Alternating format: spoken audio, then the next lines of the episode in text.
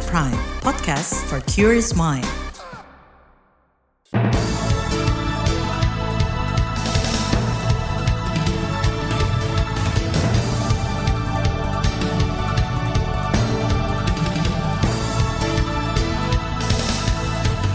Selamat pagi saudara, senang sekali kami bisa menjumpai Anda melalui program Buletin Pagi edisi Senin 27 Maret 2023. Bersama saya Naomi Liandra. Sejumlah informasi pilihan telah kami siapkan di antaranya Jaksa Kasasi keluarga korban minta terdakwa kanjuruhan dihukum berat. FIFA batalkan drawing Piala Dunia U20 di Bali. Evakuasi jenazah TNI Polri di Papua diwarnai insiden penembakan. Inilah buletin pagi selengkapnya. Terbaru di buletin pagi. Saudara, keluarga korban kecewa atas vonis bebas dua polisi terdakwa tragedi Kanjuruhan yakni bekas Kasat Samapta Polres Malang Bambang Sidik Ahmadi dan bekas Kabak Ops Polres Malang Wahyu Setio Pranoto. Perwakilan keluarga korban tragedi Kanjuruhan Devi Atok menilai para terdakwa seharusnya dihukum maksimal. Fonis bebas itu dibacakan Majelis Hakim Pengadilan Negeri Surabaya Abu Ahmad Sidki Amsyah 16 Maret lalu. Sebelumnya terdakwa lain bekas dan Kibrimo Polda Jawa Timur Has Darman difonis satu setengah tahun penjara, bekas ketua panitia pertandingan Arema Abdul Haris satu setengah tahun penjara, serta security officer Suko Sutrisno satu tahun penjara. Menurut Devi Atok, vonis rendah hakim terhadap para terdakwa tidak setimpal dengan kematian 135 orang akibat tragedi Oktober tahun lalu dengan dilepaskannya, dibebaskannya kedua polisi itu dan komandannya cuma satu tahun kan mereka tidak dipecat. Nah itu kan sebagai contoh bahwa kepolisian ini kayak malaikat pencabut nyawa. Seenaknya dewe membunuh orang tidak dihukum. Tapi kalau pihak sipil yang melakukan kejahatan, coba satu aja kepolisian meninggal. Satu Indonesia ini polisian mencari pelakunya itu. Nah tapi kenapa ini 135 lebih Pak, kenyataan yang ada. Kenapa ini apa dibebaskan? Ya sangat menyakiti keluarga korban dan korban-korban luka, korban yang meninggal gitu. Keluarga korban kan sangat menyakiti Mbak. Perwakilan keluarga korban tragedi Kanjuruhan Devi Atok mengklaim banyak keluarga korban mendapat intimidasi. Dia berharap ada keadilan bagi para korban tragedi Stadion Kanjuruhan. Sebelumnya, Wakil Presiden Maruf Amin mempersilahkan masyarakat mengajukan upaya banding atau kasasi atas vonis terdakwa tragedi Kanjuruhan. Upaya itu bisa ditempuh jika masyarakat menilai putusan hakim belum memberi rasa keadilan. Dan kalau nanti masyarakat merasa bahwa itu dianggap kurang memenuhi rasa keadilan, nah mungkin bisa masyarakat melakukan semacam upaya-upaya berikutnya ya. Dan masih ada saya kira banding bahkan juga mungkin kasasi. Wakil Presiden Maruf Amin mengatakan pemerintah tidak bisa mengintervensi keputusan pengadilan sebab itu merupakan kewenangan dari yudikatif. Wapres berharap proses hukum tragedi Kanjuruhan bisa berjalan sesuai aturan dan konstitusi. Kejaksaan Agung memutuskan mengajukan upaya hukum kasasi atas vonis bebas dua terdakwa tragedi Kanjuruhan. Juri bicara Kejaksaan Agung Ketut Sumedana mengatakan, jaksa penuntut umum akan mempelajari putusan lengkap dan pertimbangkan hukum yang diputuskan majelis hakim. Jaksa memiliki waktu 14 hari untuk membuat memori banding yang akan diajukan ke Mahkamah Agung MA. Sementara itu, Komisi Nasional Hak Asasi Manusia Komnas HAM mendukung langkah Kejaksaan Agung mengajukan kasasi. Komisioner Komnas HAM Anis Hidayah mengatakan, kasasi harus menjadi peradilan yang adil dengan menegakkan hak asasi manusia. Sebab dia menilai putusan pengadilan tidak mencerminkan rasa kemanusiaan dan keadilan seperti yang diharapkan keluarga korban.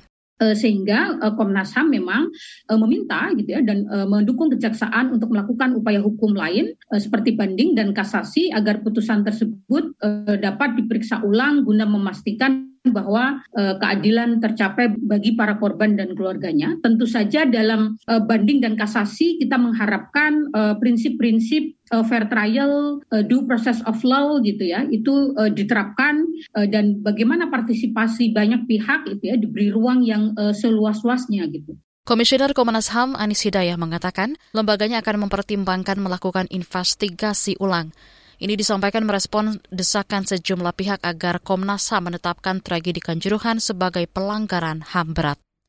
Kritik atas vonis bebas terdakwa Kanjuruhan juga disuarakan bekas anggota tim gabungan independen pencari fakta TGIPF Akmal Marhali.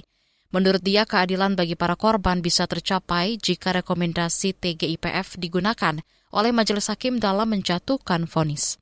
Dia mencontohkan TGIPF dalam laporannya menyebut gas air mata ditembakkan oleh polisi berkali-kali ke arah tribun penonton. Namun dalam persidangan, hakim justru menyebut gas air mata itu terbawa angin. Kalau kemudian untuk tujuannya misalnya tujuannya untuk mengurai massa, saya pikir sekali penembakan sudah cukup. Tapi ini penembakan pertama aja dilakukan tujuh kali ke arah penonton dan ini merupakan fakta secara faktual dan bisa di apa uh, bukti-buktinya juga bisa ditemukan gitu. Ada misalnya video-video baik amatir maupun CCTV yang bisa digunakan oleh para hakim untuk menjadikannya sebagai alat bukti yang sangat akurat. Sembari proses kasasi di Mahkamah Agung berjalan, Akmal Marhali mendorong Presiden Jokowi membentuk tim penyidik independen untuk mengusut tragedi ini. Menurutnya proses hukum tragedi Kanjuruhan bisa menjadi legasi buruk bila tak memberi keadilan untuk para korban. Saudara, FIFA batalkan pengundian atau drawing Piala Dunia U20 di Bali. Tetaplah di Buletin Pagi KBR.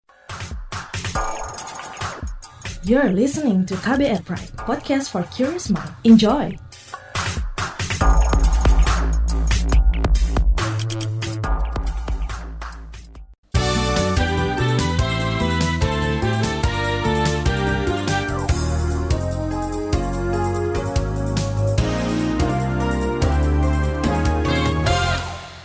Anda sedang mendengarkan Buletin Pagi KBR. Bekas Wakil Presiden Yusuf Kala turut merespons arahan Presiden Joko Widodo yang melarang aparatur sipil negara ASN dan pejabat pemerintahan buka puasa bersama. JK menyinggung soal situasi COVID-19 yang mulai mereda. Ya tentu hak Presiden untuk ngatur ya, ASN, tapi kita ini kan bukan ASN, jadi bebas-bebas saja dan apalagi COVID kan sudah dibu tidak lagi menjadi apa kendala yang besar. Sebelumnya larangan buka puasa bersama bagi ASN dan pejabat pemerintahan itu tertuang dalam surat yang diteken Menteri Sekretaris Kabinet Menseskap Pramono Anung 21 Maret 2023. Kata Pramono, Jokowi meminta para ASN dan pejabat pemerintahan menerapkan pola hidup sederhana – Alasan lain karena masih dalam masa transisi menuju endemi COVID-19. Kita ke informasi pemilu. Kabar pemilu. Kabar pemilu. Gubernur Jawa Tengah Ganjar Pranowo masih menempati posisi teratas elektabilitas calon presiden dalam survei terbaru Indikator Politik Indonesia. Elektabilitas Ganjar mencapai 30 persen. Di bawah Ganjar, Prabowo Subianto dengan perolehan 22 persen, lalu Anies Baswedan 21 persen. Direktur Eksekutif Indikator Politik Indonesia Burhanuddin Muhtadi mengatakan, peta elektabilitas capres tidak banyak berubah dan sulit digeser. Oke, ini elektabilitas 19 nama. Kurang lebih polanya tidak berubah ya dibanding simulasi banyak nama. Peringkat pertama masih Ganjar, tapi tidak mengalami kenaikan gitu ya. Jadi Ganjar cenderung stuck. Ya. Sementara Pak Prabowo ada kenaikan positif dalam beberapa bulan terakhir, Mas Anies ada tren penurunan. Ini deh nih, nggak terlalu berubah dibanding simulasi 34 nama. Ini Direktur Eksekutif Indikator Politik Indonesia Burhanuddin Muhtadi mengatakan ketiga tokoh itu memiliki tingkat keterkenalan tinggi dan punya basis geografis yang besar di sejumlah daerah. Burhanuddin menambahkan Gubernur Jawa Barat Ridwan Kamil berada di posisi teratas elektabilitas sebagai calon wakil presiden. Kemudian disusul Ketua Umum Demokrat Agus Harimurti Yudhoyono. Kita ke informasi hukum. Masyarakat Anti Korupsi Indonesia, MAKI, berencana melaporkan Pusat Pelaporan dan Analisis Transaksi Keuangan PPATK ke Badan Reserse Kriminal Baris Krim Polri. Pelaporan ini buntut polemik transaksi mencurigakan sekitar 340 triliun di Kementerian Keuangan. Menteri Koordinator Bidang Politik Hukum dan Keamanan Menko Polhukam Mahfud MD tidak mempermasalahkan pelaporan itu. Tidak apa-apa, bagus. Tidak apa-apa. Kan hari Rabu saya diundang ke sana. Uji logika dan uji kesetaraan juga. Jangan dibilang pemerintah itu bawaan DPR, bukan. Udahlah, pokoknya Rabu saya datang. Kemarin yang ngomong-ngomong agak keras itu supaya datang juga. Menko Polhukam Mahfud MD menegaskan bakal memenuhi panggilan Komisi Hukum DPR pada Rabu mendatang. Dalam unggahan di akun Twitternya, Mahfud juga meminta anggota Komisi Hukum DPR seperti Beni Kaharman, Arteria, dan Arsul Sani hadir dalam pertemuan itu. Komisi Nasional Anti Kekerasan Terhadap Perempuan Komnas Perempuan mendesak peraturan turunan Undang-Undang Tindak Pidana Kekerasan Seksual Undang-Undang TPKS segera disahkan. Ketua Komnas Perempuan Mariana Amiruddin mengatakan kekosongan aturan turunan menghambat implementasi undang-undang itu. Sebetulnya Kementerian Pemberdayaan Perempuan, uh, juga ada Komnas Perempuan dan lembaga-lembaga terkait itu sudah duduk bersama untuk mempercepat aturan turunan supaya bisa dipahami dan dilaksanakan dengan lebih mudah gitu. karena kan ini diterapkan di seluruh Indonesia ya dan uh, targetnya itu uh, akan selesai bulan Juni tahun ini kalau menurut dari uh, Kementerian Pemberdayaan Perempuan ya uh, sejauh ini kami sudah uh, berkoordinasi Ketua Komnas Perempuan Mariana Amiruddin berharap Undang-Undang TPKS dapat memberikan perspektif terhadap aparat penegak hukum dalam penanganan korban. Namun kata dia, masih ada kendala terkait infrastruktur pelayanan lembaga pendamping korban dalam bentuk pemulihan. Kita ke informasi mudik lebaran. Asosiasi Pengusaha Indonesia APindo menyebut kebijakan mudik gratis untuk pekerja bergantung pada kapasitas perusahaan – ini disampaikan Ketua Bidang Properti dan Kawasan Ekonomi Apindo, Sani Iskandar, merespons imbauan Menteri Perhubungan Budi Karya Sumadi agar perusahaan memberikan fasilitas mudik gratis untuk menekan risiko kecelakaan pemudik motor. Jadi karena ini kan memang diberikan kebebasan ya. Kan sesuatu yang wajib itu kan ya gaji dan tunjangan hari raya. Karena gini, perusahaan itu kan memberikan semacam kayak kepedulian kepada perusahaan di luar sesuatu yang wajib ya. Itu kan bentuknya macam-macam. Ada yang kasih mudik gratis ya, tapi ada yang mungkin ngasih bahan-bahan sembako ya. ya. Jadi macam-macam gitu perhatiannya, kepeduliannya itu yang yang ekstra itu macam-macam. Ketua Apindo Sani Iskandar berharap pekerja tidak salah memahami imbauan dari Menhub. Menurutnya imbauan ini bersifat opsional, bukan menjadi tolak ukur perusahaan dalam mendukung kesejahteraan pekerjanya. Kita ke informasi ekonomi. Ikatan Pedagang Pasar Indonesia IKAPI menilai upaya pemerintah melakukan impor daging dari Brazil dan India tidaklah tepat.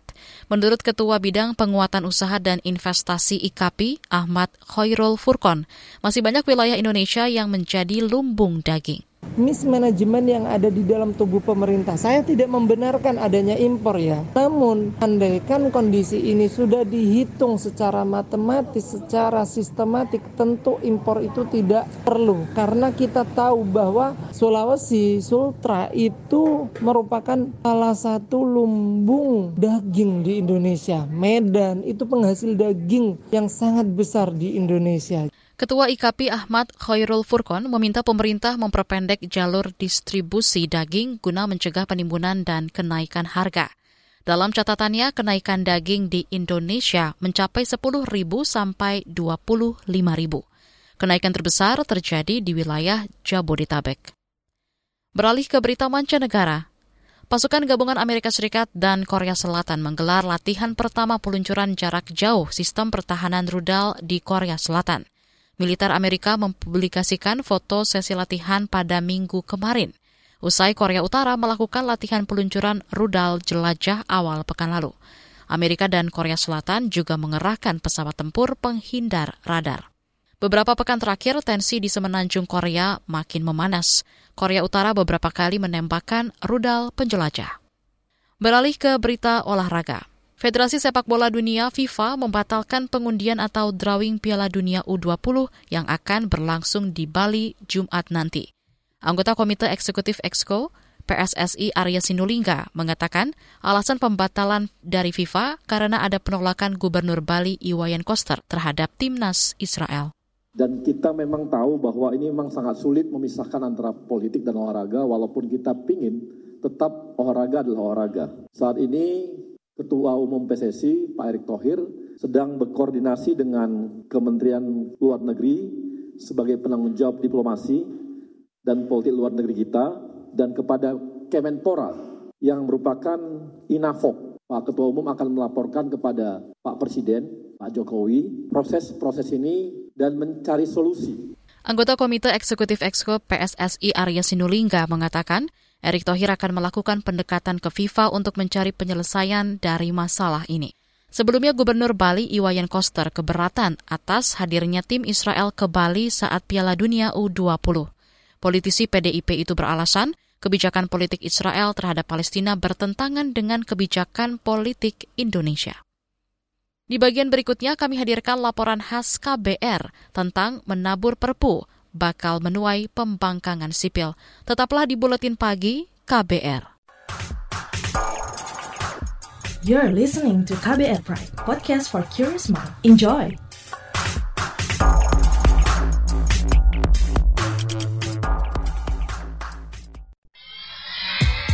Yuk follow social media KBR Twitter at Berita KBR, Instagram at KBR.id, Youtube Berita KBR.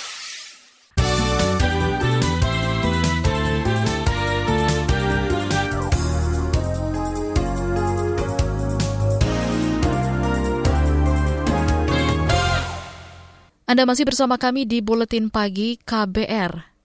Saudara, penerbitan peraturan pemerintah pengganti undang-undang atau Perpu Cipta Kerja memunculkan gerakan ancaman pembangkangan sipil dari puluhan lembaga dan elemen masyarakat. Simak laporan khas KBR yang disusun jurnalis Hoirunisa. Penerbitan Perpu Cipta Kerja pada akhir Desember tahun lalu menuai penolakan dari berbagai elemen masyarakat, dari buruh, mahasiswa, masyarakat adat, aktivis, dan lain-lain. Mereka menilai Perpu Cipta Kerja dikeluarkan tanpa memenuhi syarat sesuai aturan konstitusi. Selain itu, substansinya juga dianggap tidak berpihak pada buruh. Berbagai elemen masyarakat sipil mengultimatum Presiden Joko Widodo agar mencabut aturan atau membatalkan Perpu Cipta Kerja. Jika tidak, maka akan ada aksi pemogokan atau pembangkangan sipil secara nasional. Ketua Umum KPBI Ilham Boeing menyatakan ada sekitar 150 organisasi atau kelompok sipil yang turut mengultimatum Presiden agar mencabut Perpu itu sampai 150 organisasi yang sudah menyepakati untuk mengeluarkan ultimatum dan kita sedang membicarakan sekarang apa langkah selanjutnya apabila pemerintah tidak mau menjalankan atau mencabut Perpu. Ada dua, ada pembangkangan sipil, modelnya akan kita tentukan dalam waktu dekat. Kedua, mobilisasi terpusat dengan seluruh upaya kekuatan yang ada dan artinya adalah aksi bertahan sampai Jokowi kembali mencabut Perpu. Ultimatum kelompok sipil dikeluarkan Januari lalu. Namun, pertengahan Maret DPR justru mengesahkan Perpu Cipta Kerja. Yayasan Lembaga Bantuan Hukum Indonesia menyebut masyarakat berhak marah dan mendorong seluruh kalangan untuk terus melakukan penolakan atas Perpu Cipta Kerja ini. Ketua Umum YLBHI Muhammad Isnur mengatakan DPR tidak menjalankan fungsinya dengan baik karena tidak memperhatikan aspirasi rakyat yang mayoritas menolak kehadiran Perpu Perpu Cipta Kerja masyarakat tentu berhak marah ya. apalagi korban-korban yang selama ini menjadi korban akibat dari adanya undang cipta kerja. Kemudian masyarakat juga berhak untuk melakukan pembangkangan sipil. Kita juga belum mendengar suara akademisi, kita belum mendengar suara kampus, kita belum mendengar suara ahli-ahli hukum ya. Walaupun kemudian beberapa ahli hukum sudah bicara. Ketua Umum YLBHI Muhammad Isnur mengatakan tidak yakin jika ke depannya Perpu Cipta Kerja diterapkan. Pembangkangan sipil merupakan bentuk protes masyarakat sebagai ekspresi ketidakpercayaan pada pemerintah. Lembaga Hikmah Kebijakan Publik LHKP pemimpin pusat PP Muhammadiyah menilai wacana pembangkangan sipil cukup realistis. Ketua LHKP PP Muhammadiyah Rido Alhamdi mengatakan pembangkangan sipil wajar terjadi jika terjadi ketidakpercayaan terhadap pemerintah dan parlemen. Ini sebenarnya merupakan titik kegelisahan, kekhawatiran, kemarahan oleh mereka yang dirugikan oleh penguasa yang secara semena-mena mengeluarkan perpu yang menurut saya tidak mencerminkan sebagai negara Pancasila itulah gitu kira-kira ya. Artinya keadilan sosial bagi seluruh rakyat ini kan keadilan sosial bagi elit-elit uh, pemerintah bukan negara ya, elit-elit pemerintah yang saat ini sedang berkuasa. LHKP Muhammadiyah merupakan satu dari lima puluhan organisasi yang mengultimatum Presiden Joko Widodo dan DPR untuk mencabut Perpu Cipta Kerja. Pakar Hukum Tata Negara Universitas Andalas Charles Simabura menyebut penerbitan Perpu Cipta Kerja merupakan bentuk pembangkangan konstitusi. Perpu itu mengabaikan keputusan Mahkamah Agung yang menyatakan Undang-Undang Cipta Kerja sebagai inkonstitusional bersyarat. Charles Simabura mengatakan pembangkangan konstitusi oleh pemerintah bisa memunculkan pembangkangan sipil secara publik. Itu kan sifatnya himbauan ya. Kalau itu sifatnya himbauan, yang tergantung nanti dukungan publik. Kalau memang kemudian publik merasa bahwa uh, tindakan itu memang perlu dikoreksi ya dia akan bergulir seperti bola salju gitu. Tapi memang kemudian ini kan kita nggak bisa prediksi ya apakah ini membesar atau tidak. Memang kemudian semuanya kan juga tidak bisa dibaca satu kaca apa satu perspektif ya. Tentu ada indikator-indikator uh, atau suasana dukungan lain yang kemudian uh, di, di, menjadi pemicu ya untuk adanya muncul pembangkang sipil. Pembangkang sipil itu kan semacam ketidakpercayaan ya. Kalau bahasa pemerintahan itu kan mesti tak percaya kepada penguasa yang hari ini berkuasa. Gitu. Kalau ini kemudian semua orang merasakan hal yang sama. Hmm. Dia akan bergulir terus. Charles Simabura mengatakan pembangkangan sipil memiliki potensi paling buruk yang dapat mempengaruhi aspek ekonomi serta dapat menjadi sejarah buruk bangsa. Karena itu, ia berharap pemerintah tidak main-main dengan ancaman pembangkangan sipil itu. Demikian laporan khas KBR, saya Hoirunisa. Informasi dari berbagai daerah akan hadir usai jeda. Tetaplah bersama Buletin Pagi KBR. You're listening to KBR Pride, podcast for curious mind. Enjoy!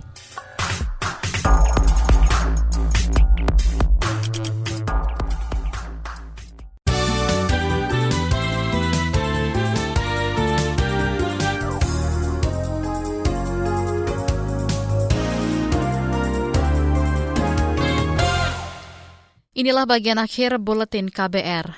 Kita ke Papua. Evakuasi dua anggota TNI dan Polri yang tewas di Kabupaten Puncak Jaya, Papua diwarnai penembakan dari kelompok bersenjata. Kapolres Puncak Jaya Kuswara mengatakan penembakan itu terjadi minggu pagi saat rombongan berada di sekitar lapangan terbang Ilu, Kabupaten Puncak Jaya. Dilansir dari Antara, Kaswara mengatakan tidak ada korban luka akibat penembakan itu. Evakuasi dua jenazah tetap dilakukan. Sebelumnya dua aparat tewas saat mengamankan sholat tarawih di Masjid Al-Amaliyah, Ilu, Puncak Jaya. Korban tewas atas nama Bribda Mesar Indey, anggota Polsek Ilu, dan Serdari Sawar, anggota Koramil Ilu. Saudara Komisi Nasional Hak Asasi Manusia Komnas HAM meminta Presiden Joko Widodo memberikan amnesti untuk aktivis lingkungan asal Banyuwangi, Heri Budiawan alias Budi Pego. Permintaan ini disampaikan Komisioner Komnas HAM Anis Hidayah merespons penangkapan dan penahanan Budi Pego. Dia ditangkap polisi Jumat pekan lalu menyusul putusan kasasi Mahkamah Agung dalam kasus demo tahun 2017 yang disusupi spanduk bergambar Palu Arit. Eh, kami meminta kepada Presiden untuk memberikan amnesti eh, kepada Budi Pego dalam kasusnya yang melakukan upaya-upaya penolakan eh, tambang emas di Tumpang Pintu karena itu bagian dari uh, hak konstitusionalnya untuk berpartisipasi dalam uh, pemerintahan, memastikan lingkungan uh, yang aman, uh, nyaman gitu ya bagi masyarakat di sekitar. Komisioner Komnas HAM Anis Hidayah juga meminta Menteri Lingkungan Hidup untuk menerbitkan peraturan tentang perlindungan terhadap pembela HAM di bidang lingkungan hidup. Anis menilai selama ini banyak pembela HAM yang mengalami kriminalisasi dan intimidasi.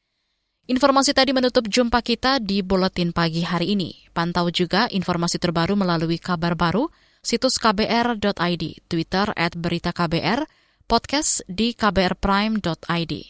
Saya Naomi Liandra bersama tim yang bertugas undur diri. Salam.